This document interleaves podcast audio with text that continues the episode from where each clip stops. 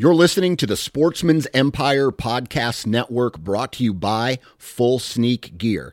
Check out their entire lineup at fullsneakgear.com. Also, be sure to check out our entire stable of podcasts at sportsmansempire.com. Transform the way you hunt with the all new base cellular trail camera connected by the Moultrie mobile app. Moultrie Mobile's industry best app gives you complete control over your camera settings, up to the minute updates from the field, and other interactive scouting tools on your smartphone or computer. Features like weather forecast, advanced species recognition, interactive maps, and a whole lot more. For more information and to make your purchase, visit www.moultriemobile.com.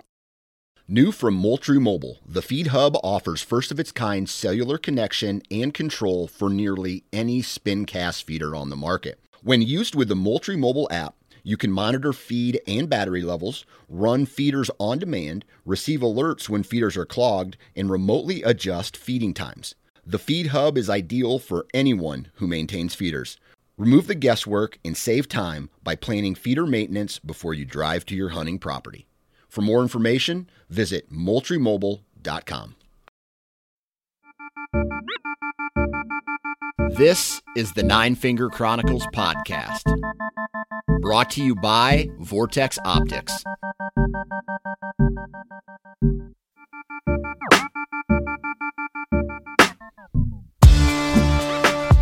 Ladies and gentlemen, it's Nine Finger Chronicles time once again. I'm your host, Dan Johnson. That did that sound like a radio DJ? Quick fact, quick fact when I was in college, I was a DJ on my uh, Waldorf College in Northern Iowa. Waldorf College, I was in their communications program, and I back in the day wanted to be a radio DJ. That's this is no joke. Uh, I went, I took a whole bunch of classes. I had two for two years. I had two radio shows on the uh, on the the college campus radio station, and one of them was I had to play the the school's music, the radio station's music, and then the other one I could bring in my own uh, music, and I chose to play. It was a blues, so it was like rhythm and blues. I, I, and I'm I'm sure nobody listened to it. But either way, it was uh, very fun, very educational, and in a way, it kind of led me, it started the path to where I am today. And I think you're all very lucky. I don't do the radio DJ voice for this podcast because that would get annoying real fast. With all that said, though, today we have a an awesome podcast, and it's not preachy. It's not like, "Hey, you need to do this." It's a conversation about uh, about what consistent success looks like, and what I mean by that is today's guest, Chris Kruger. He's from Missouri he it kind of clicked for him somewhere around 2017 and he's been on a successful run since then. Uh, he harvested a really good deer last year. He har- harvested a, a really good deer this year and all the way back to 2017 it clicked for me in about 2016 and i've been on a really good roll ever since targeting mature whitetails. And so that's what this this episode is about. It's about what we've done that allows us to be consistent. And it is I mean, we talk about everything from the failures that we've had and what we've had to learn from. We've talked about the the details, right? We do we get into the, the conversation about access routes. We get into the conversation about um, being mobile, wind direction, cutting the wind, when to be aggressive, when to lay off, and, and things like that. So this is just two guys who, and, and I don't want this to sound arrogant or cocky, but two guys who are on a good roll, sharing ideas with each other, and, and just talking about what has. Um, led them to be more successful over over this time frame. And what I'd like for this to happen is if you're struggling or if you are on a roll yourself, see if anything that we talk about is the same or different. And I, re- I think it's really cool to bounce ideas off of other hunters who have been successful uh, because it's always a good idea to have a backup or another little tactic or, or trick in your pocket when things maybe start to go wrong because I, I'm on a roll. But I, I am the first to admit that I have struggled in the past getting deer to come within shooting range of, of my tree stand locations. And so I've been on a roll, but I also know that, and I've, I've talked to the talked about this on another podcast. We are not in control. We can put ourselves in the best possible position, but ultimately, at the end of the day, the whitetail is in control. The deer, the prey, the the game animal that we are hunting is is ultimately in control. And sometimes they walk one shooting lane you know one tree limb out too far or they come in close and then they they walk straight away from you and you never have a shot i mean things like this we just can't control we just have to put ourselves in the best possible position and that's what we talk about today so it's a it's a really fun episode about uh, consistent success in the whitetail woods uh, hopefully you guys enjoy it uh, his name is chris kruger he's from missouri uh, before we get into today's episode, it is commercial time, and uh, I got to try to make these commercials fun so they absorb. You know, these companies pay me to talk about their products, and I want that that to have an impact on you. So, uh, let's see. I'm going to compare every, every one of these commercials to a movie that I liked when I was a kid. Um, all right, then we're going to start with Tethered. And for some reason, the first movie that pops into my head when I think of the brand Tethered is American American Ninja, American Ninja. And that is a movie about this American who is a ninja and he fights ninjas. It's a it's a really shitty 80 movies, uh, 80s movie, but I'll tell you this, it is it's a really good movie when you're 10, 11, 12, and you just love the action movies. And there's like these dudes just beating the crap out of each other. And then you go back in your 40s and you watch it again. You're like, holy cow, this movie's absolutely horrible. But that has nothing to do with with tethered. I just feel like the tethered product is a ninja product. And so if you're looking to become the ultimate ninja in the woods, then you definitely need to go and check out the tethered lineup of saddle saddles, platforms, climbing sticks, and saddle hunting accessories. So go check out Tethered. the the the next is God. I'm gonna have to look this movie up. Hulk Hogan was in a wrestling movie, and No Holds Barred was the name of it. And he has to go up against this gigantic black dude.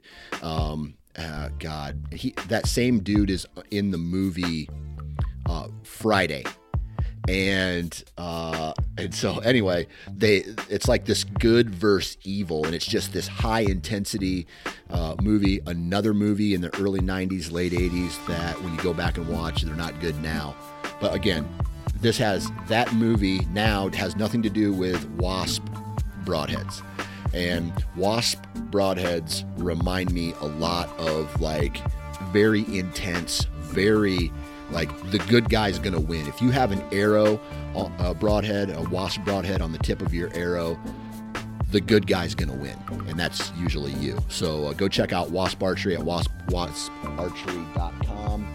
NFC20 for a 20% discount. And uh, dude, just a really, uh, a really good movie. Uh, really good broadhead. Wasparchery.com, 20% discount, NFC20. The next is Hunt Stand. And let's see, Hunt Stand reminds me of a movie called. I, I, I really liked the movie The Hunt for Red October, right? Because it's this this very strategic, very um, intense, like submarine warfare. It, I mean, it's just this this chess match, and I feel like Hunt Stand is the check the, the chessboard where you play chess on, and how you document everything, and you you you have the ability to be re, really detailed about all your movement, all your scouting, uh, how the deer are moving through the terrain. So so Hunt Stand is kind of like the Hunt for Red October with Sean Connery. Um, it is an awesome tool to use Uh, it you know, and it goes wherever you go. It's on your phone, and it gives you the ability to really journal everything that you see, and uh, also go check out the Pro Whitetail upgrade that they're offering, HuntStand.com.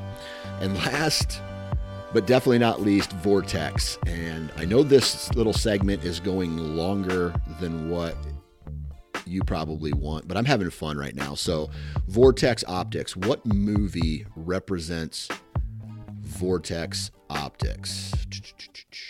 Dang, I might I might actually have to come back to this one because I got to think about this one. The first three were really easy. Vortex, knowing knowing some of the guys that work there, um, I don't know, man. Gosh, dang it. I want to say I, I don't know why, but the movie um, hang on one second. I just I just watched it the other day. I just watched it the other day. One second. Please bear with me. I'm looking it up right now on Google. Um, Johnny Ringo. Hey, Johnny Ringo. Let's see. I'm just. Uh, he's a gunfighter. Johnny Ringo was a gunfighter, and he was Tombstone, the movie Tombstone. I don't know why, but the movie Tombstone reminds me of Vortex Optics. It's a really good movie. That uh, Tombstone has carrying weight too because it doesn't suck. It, it, was awesome then when I first saw it, and it's awesome now every time I see it. Great movie, great acting, a great list of actors, just like Vortex has a great list of customer service rep, reps that uh, um, make it what it is. And awesome products, awesome uh, binos, awesome uh, rangefinders, spotting scopes, rifle scopes, red dots, you name it, Vortex has it. And they're going to keep, they're going to take care of you. Just like the crew in Tombstone took care of the town Tombstone, right? So Vortex Optics takes care of their, their customers the, the, the list of the the actors take care of Tombstone. That the Cowboys take care of Tombstone. So, all right, I'm gonna I'm gonna stop now because this has got out of hand. I really appreciate you guys listening to that rant. It's just a new way of doing the advertising. Hopefully, you guys uh, enjoy it. But this is a really good podcast. In, enjoy it. What and the, the thing that I really want you to do is head on over to my Instagram page and message me and let me know what you think that you've done over the years that has e- that has either helped you become more successful or has you know things that you think you need to do more of to help you become successful or maybe some of the problems that you've had when you are not uh, when because you're not being successful. So really good conversations there. Uh, let's get into today's episode man. Good vibes. Three two one all right, on the phone with me today, Mr. Chris Kruger. Chris, what's up, man? How's it going, Dan? It's good to be here. It's going good. Uh, I don't know where you're at, but temperatures in Iowa are starting to dip, and there's a uh, a pretty significant cold front coming through Iowa for this upcoming gun season, which usually gets the deer on the feet, and which usually means that a lot a lot of deer get uh, destroyed during the uh, the first gun season here in Iowa. Absolutely, yeah. It's it's uh, it's also cold here, or is going to get cold today. Actually, uh, I am in Kansas City, uh, just a little bit north of Kansas City, and I hunt around here, and then also northern uh, Missouri. So like right off I'm talking like two miles off the Iowa border is uh, the second place that I hunt a lot of. Oh, okay. That new farm that I got access to this year isn't too far from the Missouri border. So, uh, yeah, that's uh, it, it's good for a reason, right? Up in those yes. down in down in those areas, up in those areas for you. Um, and and big deer love to love to hang out there. So uh, before we get into the topic today, what do you do for a living? So uh, I actually work for uh, one of the larger metropolitan police departments here in the Kansas City area. Okay, so are you are you a police officer? Yes, I uh, I supervise an investigative unit, so I'm actually a, a sergeant. But yeah, okay, law enforcement here. But you're not you're not on the beat, so to speak. Correct. Okay. Nope. Uh, in, in investigations here, and Uh, so that presents some of its own challenges, I guess, with time off and, and being able to get out to hunt. But yeah, still make it work. Yeah, I'll tell you this right, this man. I got I know a buddy uh, who he is a, a homicide detective. Uh, or well, I shouldn't say just homicide, but it's all like all types of crimes, right? Um, okay. But the crazy stories come typically with homicide and you know all that stuff. So I take it that there's never really a dull moment uh, in your job. Correct. Yeah. I, so the division I'm in is violent crime, so we get you know whole uh, scope of things, but it's there's always something going on. It's it's a very busy area, so yeah, there's yeah. always something going on. Is there a lot of gangs in Kansas City? Yeah, there are surprisingly. Yeah. I don't yeah, know. and even even in the smaller metropolitan regions, uh, you know, we're starting to see some of that activity. So okay. All right. So last year you found success. This year you found success, and so I'm on a I'm on a quite a, a bit of a good roll here in Iowa. Um, targeting specific caliber of deer or specific deer and and getting the job done. So the topic today that I would like to touch on is what consistent success looks like. And I know that's different from every region of the United States and every scope that the white-tailed deer lives in because you know obviously deer density has a lot to do with it when the rut is when the gun season is and there's a whole bunch of different uh, you know uh, ingredients that go into this recipe of you know trying to to kill a deer and what that looks like. But you've you've found consistent success in the last two years and uh, are you on a are you on a pretty good roll yourself, or is it just the last two years? I'm on a pretty good roll. Um, I think since 2017, there's only been one year that I haven't um, harvested a nice buck. So I've been really thankful. Um, this did not used to be the pattern of success that I found myself with, but yeah. Um, since 2017, I have really, I, I feel like I've developed a lot. I've learned a lot. I've put a lot more time into listening to podcasts, doing you know some aerial scouting, just really, um, I guess, spending more of a year-round approach to it when I have time, um, as opposed to what I used to do, and being more mobile, which I think is probably what's really helped me be consistent. Gotcha.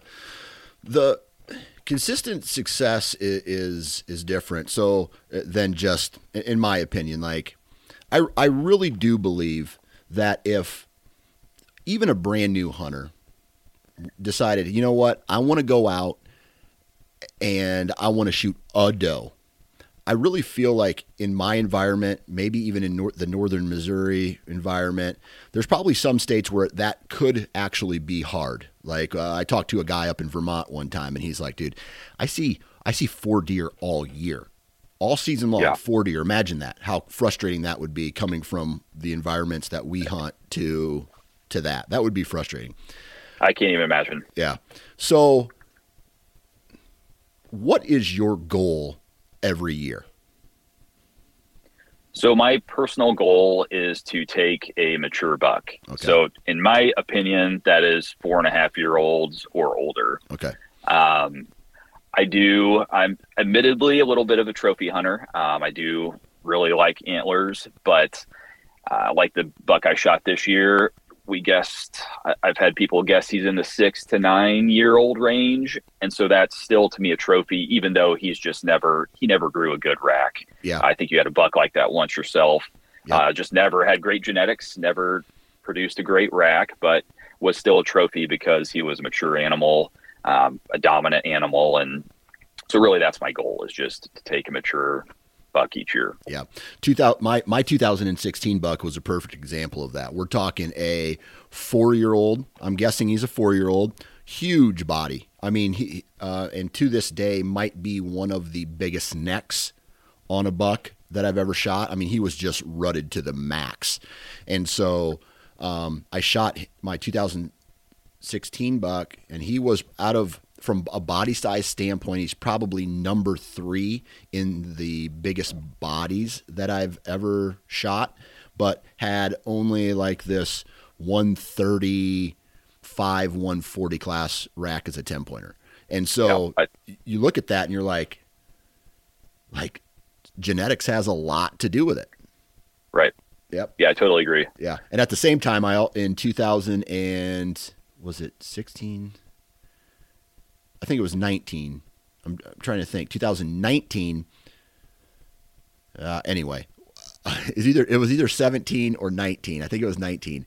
I, I shot a buck that was a two year old with a much bigger rack, and so I don't Wow. like it. It just it it amazed like that that part of the equation, especially in the northern Missouri, southern Iowa, you know, in the Iowa where the, the soil is rich, the, they're getting the nutrition that they need. There's a, there's a lot of cover, water, and they can get big bodies and they can live healthy lives. They're not struggling for food and they have the nutrition to grow that. How the Right. the genetics really plays a part in all of that. I can tell a big difference personally from the deer that I see, you know, hunting in the Kansas City area versus when I go, you know, an hour and a half Mhm. north up in northern Iowa. You can just tell there's just the genetics are so much bigger. Right. And that's where I start to, it- it's a little bit hard sometimes if you get a really impressive three and a half year old versus maybe you get a four and a half year old that isn't quite so impressive Yeah. both of the, when you start getting into that range is a little harder to judge for Yeah. me personally, but. I do my best. Yep, absolutely. And I can tell you the the picture of the deer that uh, that you have that you shot this year. I mean, you could just look at his head. He's got a huge head, and Right. he has the characteristics on his rack.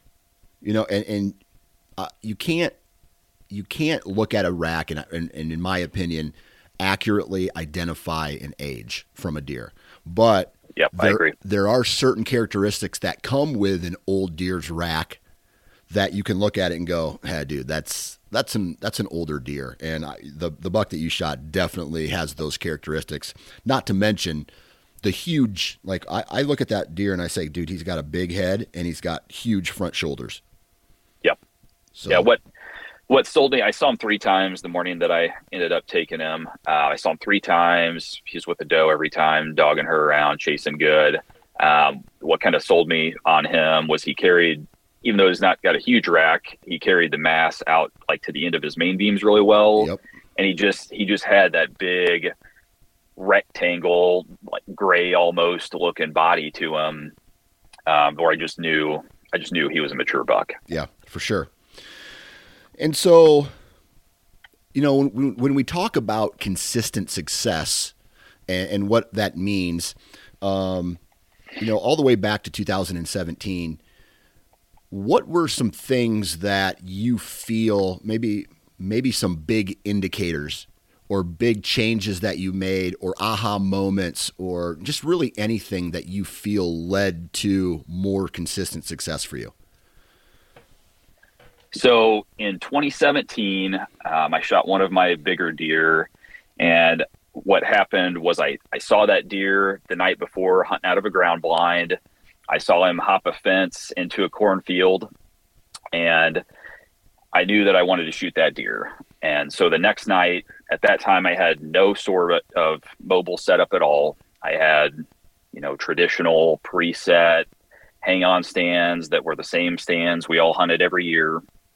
And so my only opportunity at that deer was to move in. And my idea was I was going to sit in this cedar tree along a fence line. That was all that was there. And I was thinking if he did the same thing, came to this field two days in a row, I might have a chance at him. So the following night, I, I know the guy I was hunting with thought I was probably crazy, but the following night, I went out. I took a little, like a camp chair, basically. I cut a couple branches in the cedar tree and I sat in it. Yeah. And On the ground? the wind on the ground. On the ground, yep. I sat there. I had the wind in my face. Cornfield. There was a cold front coming in, and it got, I would say, within 20 minutes of dark. Hadn't seen a single deer, and I was like, "This was a stupid idea." Um, so I sat there. I was going to assume be packing up my stuff here pretty quickly, and then I saw a smaller buck and a doe come into the field. Uh, pretty close to me, I'd say within 30, 40 yards, and they started working their way towards me. Um, and then I just saw this huge rack come out of the out of the woods into the field. Started working his way towards me, and he was completely paying attention to this smaller buck and doe. And I was able to get to full draw and make a good shot on this uh, buck at probably seven yards from me, sitting on the ground in the cedar tree. Yeah. And that was the first time that I had success where something clicked that I was like, I saw something, I made a move on it, and I was successful. And that's really what led me down the path of learning about mobile hunting. And I think what's helped me be successful ever since then. Right. Man, before that, I want to talk about the seasons before before the aha moment. Okay. Were you afraid to move? Let's say like you saw a buck several times come through a specific area and you just sat and watched it keep coming through that area without moving. Um, because I'll, I'll, say this, I was afraid to move. I don't know why. I just it just wasn't like, man, I'm, if I'm, that's too aggressive. I always felt like that right. was too aggressive. Um, did, were you afraid of those type of scenarios? Yeah, I was. Um, I felt like uh, back in the earlier days, mobile hunting wasn't really even discussed a lot. I wasn't listening to podcasts. YouTube wasn't as big. And so when you would read these hunting magazines or or see, you know, TV shows, I guess, you would just see guys and they were going to a ladder stand, they were going to a preset hang on stand, and that's just what you did. And if you got a shot at one, you did. If you didn't, you didn't. Yeah. Um, the mobile stuff wasn't really talked a lot about. I don't feel like so. Yeah, yeah I, I was definitely scared. Yeah, and so when you when you make that first initial move, and, and mine was in 2016 when I had my snap you know, my my uh, Thanos snap, and I had just like th- my life changed, and mm-hmm. and so I ended up, you know, I was like, holy, holy cow, I can't believe this worked. I was so excited to get to the next season so I could try it again and do it again, right. and and so um, I was mobile for some, you know, I was mobile a little bit before that, but a lot of I, you know, I was doing the preset the you know the preset uh, stands just like you were, and so um, as you start like once that happened, how how did you? Because a lot of times uh, guys may do that, but they don't understand it, right? And and then they'll go back right. to a routine that doesn't make sense anymore. It actually is opposite of what got them their success in the first place. Did you have any type of uh, backward seasons where you just got lazy again. You know, not calling you lazy, but you know, you know what I mean. Um, you got lazy again, or you got stagnant in in the the like being mobile.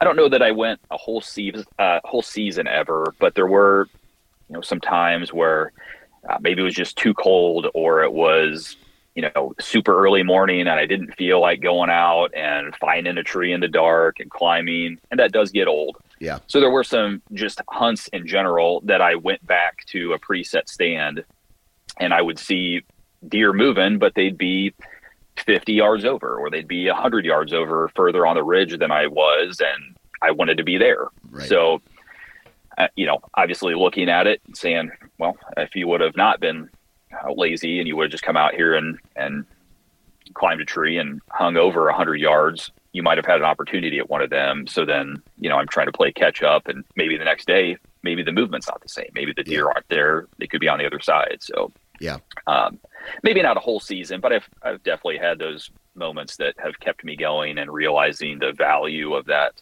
first sit every sit kind of experience you get being mobile. Yeah absolutely.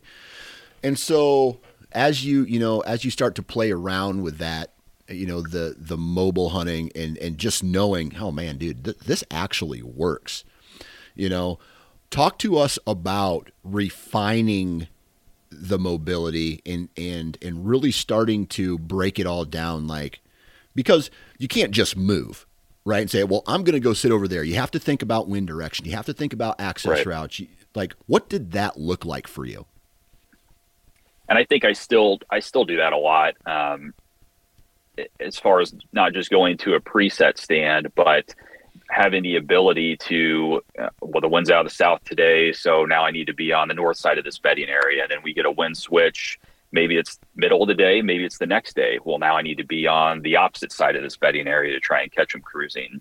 Um, just really paying attention to weather and the wind, uh, which I honestly, in my early days of hunting, I didn't give a lot of thought to those sorts of things. I think my access routes probably weren't great. Um, and I didn't pay attention as much to that, where now I'm trying to be careful. I'm trying to strategically put myself into um, whatever wind direction is going to work out for me. And I know you do have to, or I find you have to be a little risky with that because if it's perfect for you, it may not be great for deer movement. So you're right. kind of trying to split that wind. And I even set up sometimes where I think the movement may be directly downwind of me, but I should have a shot there. And so if I do get winded, if it's a deer I want to take, then I, I should be able to make a shot before, you know, right before he's busting me. Yeah. Yeah. And so when you start to play around with that, I mean, I can't believe how many times I got busted in that mm-hmm. in that process. Did it go fairly easy for you, or did you struggle with that? No, I I, I think I still struggle a little bit. Um, you get in places where maybe the you know your app says it's a, a south wind, but you get in there and you get up in your tree and throw some milkweed, and maybe it's not a south wind, maybe yeah. it's a little bit off. Um, so I still there are times, and I found places on both properties that I hunt that I know, depending on where I'm set at on the ridge, uh, that the wind's going to probably be a little bit different. And then you bring in thermals into it, and that can change things too. So I'm still definitely learning. Um, but being able to make those fine adjustments, even if it's still an area you want to hunt, being able to make those little adjustments just so you're maybe you know, on the correct wind side for where you want to be versus if you just have a stand and the wind's not good for it and you can't hunt it. You can yeah. move 20 yards one direction or the other and you're still in the game. Right. Right. So it's not just being mobile, in my opinion. I, I think to, to find consistent success, you have to put t- more time into it as well.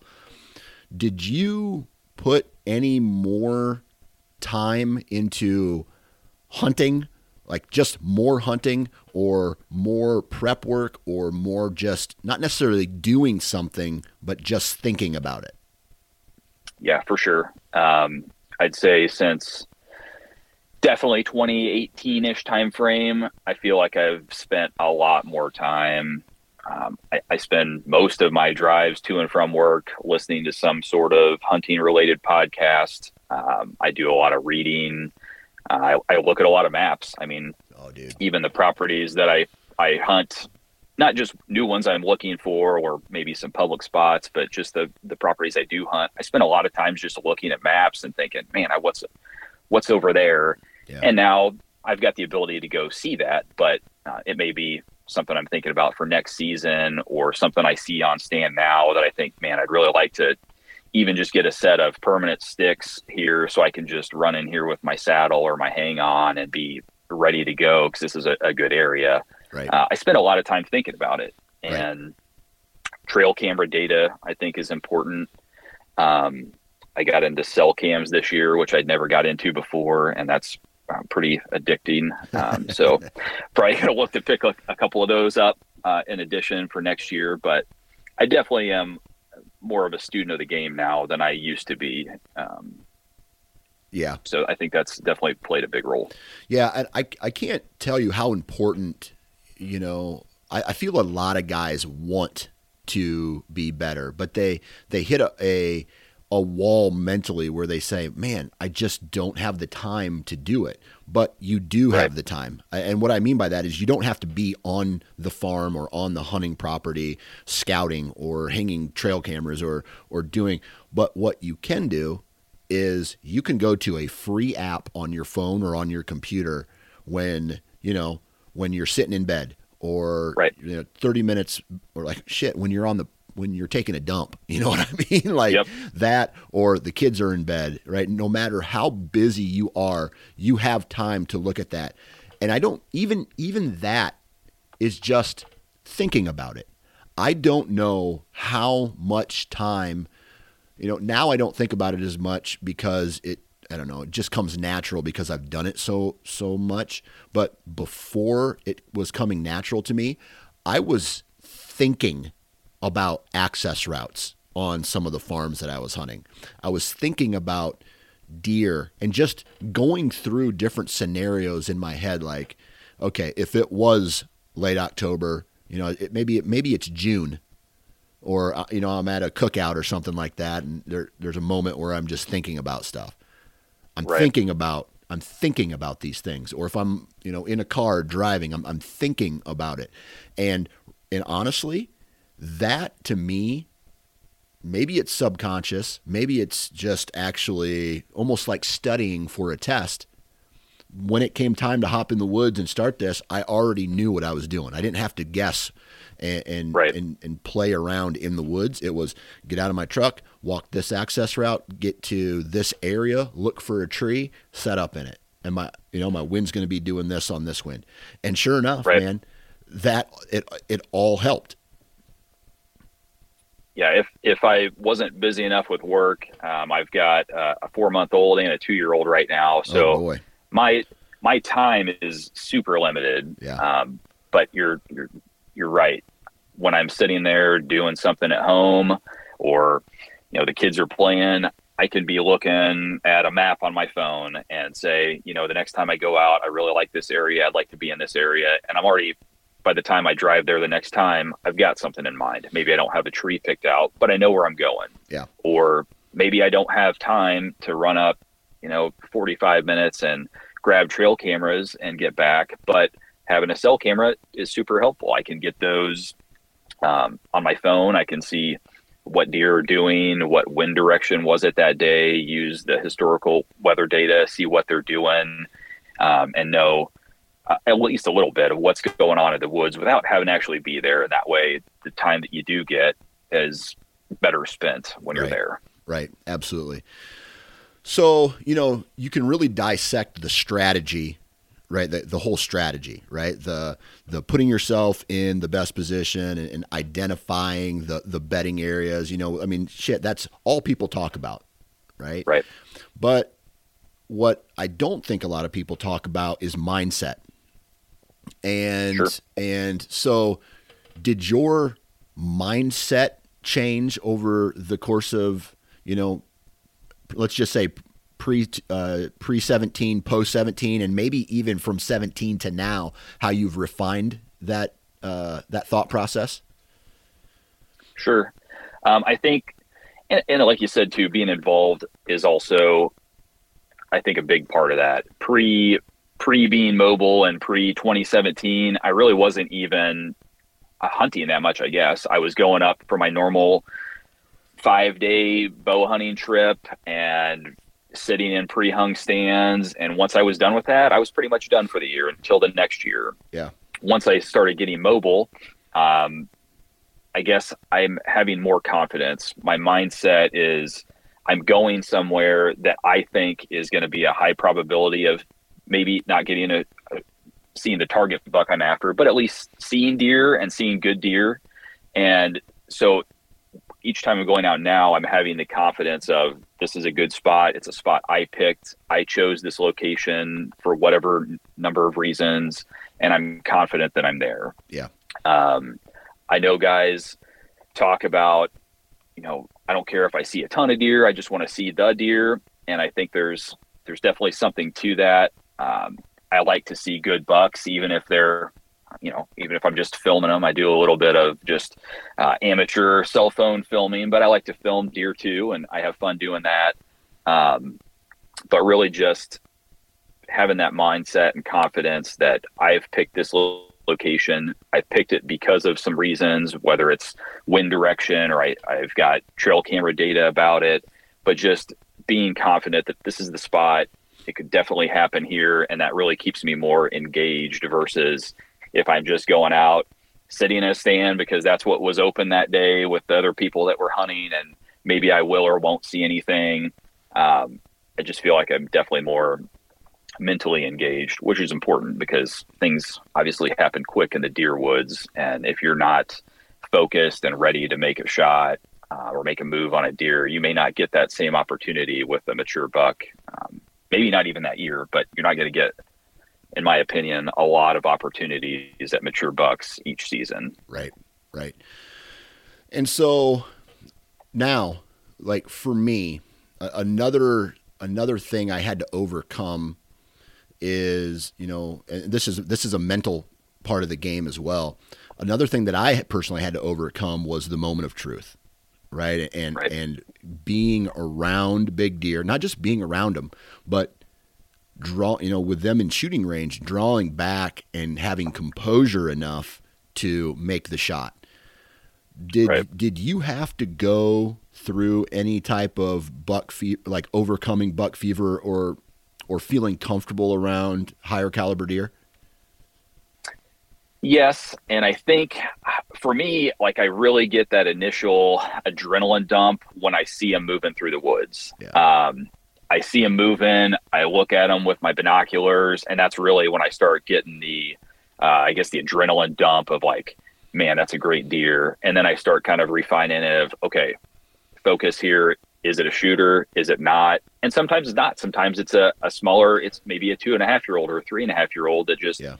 You know, caught my attention and now I'm getting a, a good adrenaline dump out of it. But that's what makes it fun. Right. Um, but I do feel like, I, I don't know why it is, but once I have made the decision that this is a deer that I want to take, I feel like I kind of, I don't know, I just go into a, a mode of um, just focusing on what I've practiced being aware of are there other deer around me that are going to catch me drawn? When can I when can I get to full draw? Um, you know what's around me. I'm trying to pay attention to those sorts of things. Is there a you know a branch that I'm going to shoot, or where is my shot at? So I'm starting to maybe it's just because I'm focusing on the shot process that I usually at the moment of truth uh, I, I do pretty well. Yeah, yeah. I I'm getting. I'll say this. I'm getting better but I'm not a master of it yet. I mean, I know guys. I totally agree. Uh, I know guys who, I mean, they're just straight slayers, man. They'll they'll right. go out and they'll have a 200 inch deer standing in front of them, and they'll just be like, like when they see it come in, they'll just in their head they'll they'll just say that he's dead. He's already dead, right? I can't I can't do that quite yet, but every year that I am closer and drawn back on these animals, it does get easier. I, I do think there's something to be said for being around them or making sh- good shots on these animals. I think does increase your experience. Um, I, have never been around a, a 200 inch deer, but I, yeah. I don't have any idea what I would act like yeah. in that situation. Maybe I'd be just uh, wouldn't even be able to make the shot. I don't know. Um, I'd like to think that I could, but I think being around them and experience definitely helps yeah. to calm some of those nerves. Yeah, absolutely. Now you can answer this however you want to answer it, but do you have a process? Um, as far as shot process goes, no, just like you can you can answer it overall season, like over you know over the course of an entire season over the course of just a hunt, over the course of a vacation, you know, like a hunting a rutcation or something like that. Is there a process sure. that you that you live by? That's a tough one. Um, I think my process is more just, I guess, being able to go hunt when I can go hunt, when I have the time to, and being ready for that. So, like, my gear is all together I'm doing my best. If I see good weather coming, I see a good cold front or a specific time of year, I, I really like to, um, here in Missouri, I like to hunt that second week in November, which leads up to our gun season. I love hunting that week. Sometimes with work, that's not a possibility where I may have to run out before I go to work or I may have to go after work. So I guess my process being more having my gear ready, um, practicing consistently. I try and shoot my bow through the season quite a bit, just one for confidence and two to be ready to go.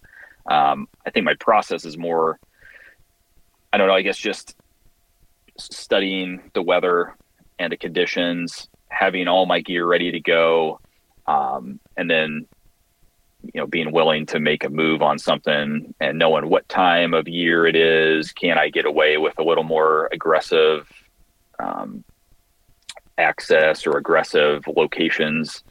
And i don't think i necessarily have like a, a process process um, per se but i guess it's more just when i can go getting out there and making sure everything's ready including myself yeah yeah that makes sense my process is, and I'm just going to speak high level on my my annual process. And so, okay. uh, for me, for me, really, what I like is is trail cameras, right? And I think trail sure. cameras allow me to do a lot when I can't do a lot, right? It, it allows me sure. to to identify the caliber of deer in the in in said area. It allows me to say, okay, this is the amount of deer that are this is the amount of deer, this is the caliber of bucks that are in the area.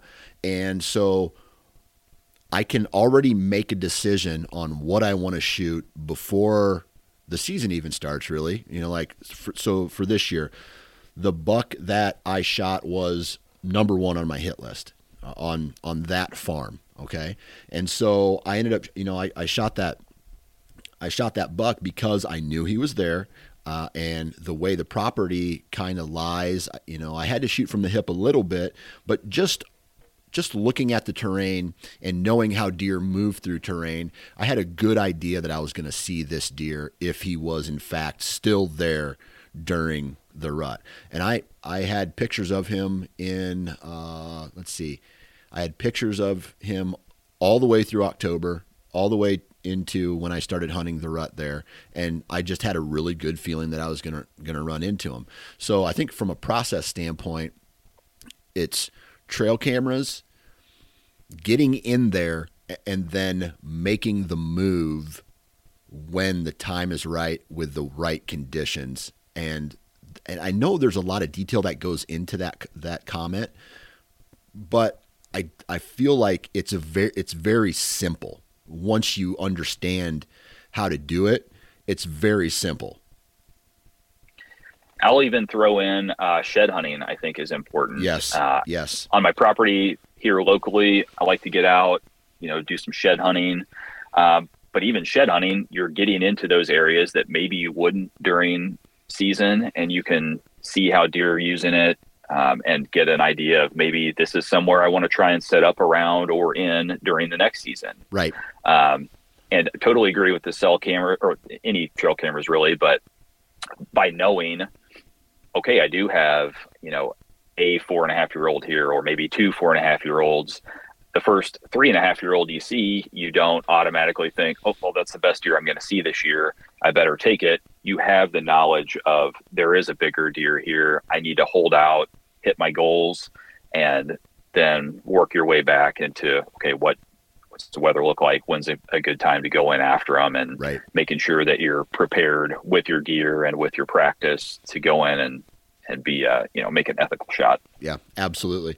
And there's no, in my opinion, there is no better time to to scout for old sign to to see the actual lay of the land than that shed hunting time frame where sometimes yep. the snow is melted everything is flat. So you get to see the true terrain.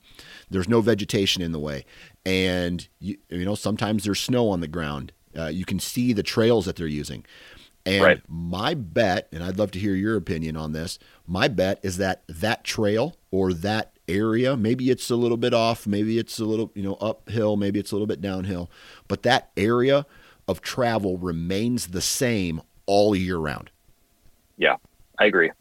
And I think uh, year to year and even long periods of time, uh, the, the farm up in northern Missouri I hunt, there's some old wooden fallen down deer stands back in the woods that we still have both preset and I even mobile hunt in those same areas. And there are still deer on those same patterns from probably 40 or 50 years ago when yeah. those stands were hung. Uh, yeah. Maybe it's maybe it's 15 yards one direction or the other, but it's still that general area that was good then is still good now. They're using it for a reason. Yeah. Well, and and trails like that that you can see with your eyes, creek crossings, that doesn't happen when over uh, the course of one year. That right. that that happens after the course of, you know, oh, just over and over and over again. So, um, so you, you know, we've talked a lot about the process, the strategy, and, and what you've done to find success, but but the other part of the equation is is identifying and learning deer behavior. What are some things right. that you've learned from a deer behavior standpoint that that maybe was like, oh, geez, man, they do this all the time, or they don't do this all the time? Um, I think the the most I've learned is probably from the last four going on five years of listening to all these you know, people that I consider high level hunters on different podcasts and their mindsets about stuff. Um, I, I really think that being able to identify a buck's bedding area is important if you can. Um, or for me, I found quite a bit of success um, hunting in these like thicket areas or you know maybe places that a lot of deer aren't using but the big deer really seem to be pushing does into during the rut um, the one i shot this year specifically he was using uh, just this really thick area that I, I saw several bucks and they were all chasing in this like fall it was like a fallen down tree and it had all kinds of gnarly stuff around it and that's not somewhere i would typically pick to think that was good for deer movement, but they were all pushing does into this really thick stuff, almost up under the trees where the does were trying to get away from them.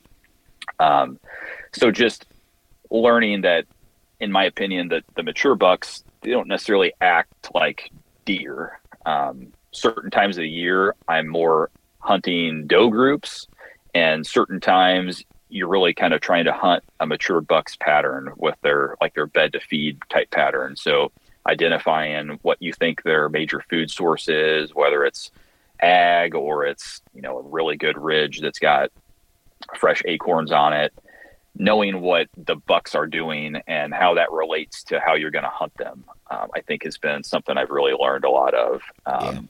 I'm still i'm still learning i'm not an expert by any means but just putting the effort into learning what the deer are doing at this specific time of year and then basing your strategy off of that. Yeah. Um, instead of just going out and sitting and maybe I see something, maybe I don't. And I think that the, the learning piece is key. Yeah, absolutely. And just being able to, to learn, right? Right. And I, I think that, man, this, this is where I think I gained the most ground when it ta- when you talk about deer behavior is just watching what they do, and not just big bucks, but all deer, because right. you know deer are deer. They're a species, and yes, there's there's differences between bucks. There's differences between does. There's differences between young bucks and and mature bucks, and they all do maybe something a little bit different, but they still all do relatively the same thing over the course of uh, you know a day. And and so when when I hear all these people like and I don't know what what your take is on this but when I hear all these people try to break down a big mature buck does this and this and this dude I honestly don't right. know if they do or not. I don't I, I think I think they're doing the same thing that a doe group is doing. They're traveling through the same terrain features. They're going to the same food sources. Yeah, they they they may be a little bit more jumpy or aware, or you know they may not come out till later at night, but they're still doing the same things that every other deer is doing. Yeah, I agree, and I, I think another thing of, or part of that that gets overlooked is what do deer do during the middle of the day? Yeah. Because I know there's even some of my friends, I know they still really think that, you know, you go out in the morning for a few hours and you go out in the afternoon for a few hours and that the deer really just don't do anything in the middle of the day. And I have I've seen that multiple times. I've, right. I've taken a couple nice bucks in the middle of the day and I've sat and seen good bucks move in the middle of the day and trail camera data backs that up. Yeah. I really think people um, miss out on a huge opportunity when they, and not all year long, but certain times of the year, especially during the rut time, um, when you're not sitting all day, I really think you're missing out on some good opportunities because they definitely do move during the daytime. I feel like you're talking directly to me because, Yep. like, I absolutely hate hunting all day long. I hate Yeah. it. I hate it. Um, but at the same time, dude, I found success not having to do it. So I think I'll. Sure. uh, I think maybe I'll just wait for the moment where it's like crunch time. Okay, you have to sit all day. Uh, but I'll tell you what, this new property that I that I just picked up, it is definitely a property to where you know because of the limited access, I may be forced to get into certain spots and sit all day long. Sure. So I don't know. And I think you can kind of break that down a little bit too. Of if you don't, if you can't make it dark to dark, even if you just push it out, you know, say an hour, two hours past what you would normally stay, instead of getting down at 9:30, 10:30. If you stay till 11:30, 12:30, I think you can catch another kind of pattern of movement Right. that maybe you wouldn't normally see. And you're not sitting all day, but you're sitting longer, and maybe you get down and, and you move a little closer to a food uh, food source in the afternoon, and that kind of breaks up your day. But you're still out in the woods all day long. Absolutely. Absolutely. Well, Chris, man, uh, we're running out of time here. So I, I just want to say thanks for taking time out of your day. Congratulations on your your continued success over the course of the last handful of years, and good luck, man. The next season and the season after that, and the season after that. Thank you, Dan. I really appreciate you having me on. Uh, not an expert by any means, but I really want to help people out if they if I can and help them be successful. Um, good luck to you, and I hope the rest of your year goes great too. And there we have it, another episode of the Nine Finger Chronicles podcast in the books. Uh, la. Huge shout out to Tethrd, Wasp, HuntStand, and Vortex. Please go out and support the companies that support this podcast. Huge shout out to Chris for hopping on and taking time out of his day to uh, chat with us and share his experience with us. Good luck to all of you uh, the rest of the season, man. I know now now we're getting towards the end of the rut. The rut is I mean, my trail cameras are showing that there's some there's still really good deer movement, but it's not the chaos of the rut, right? So now we got to start falling back into the this bed to feed pattern.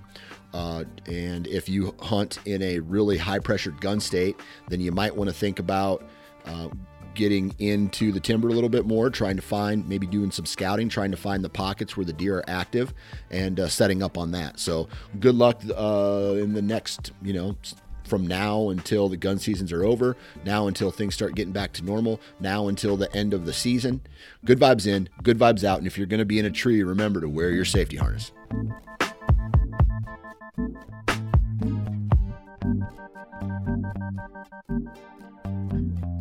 Thank you.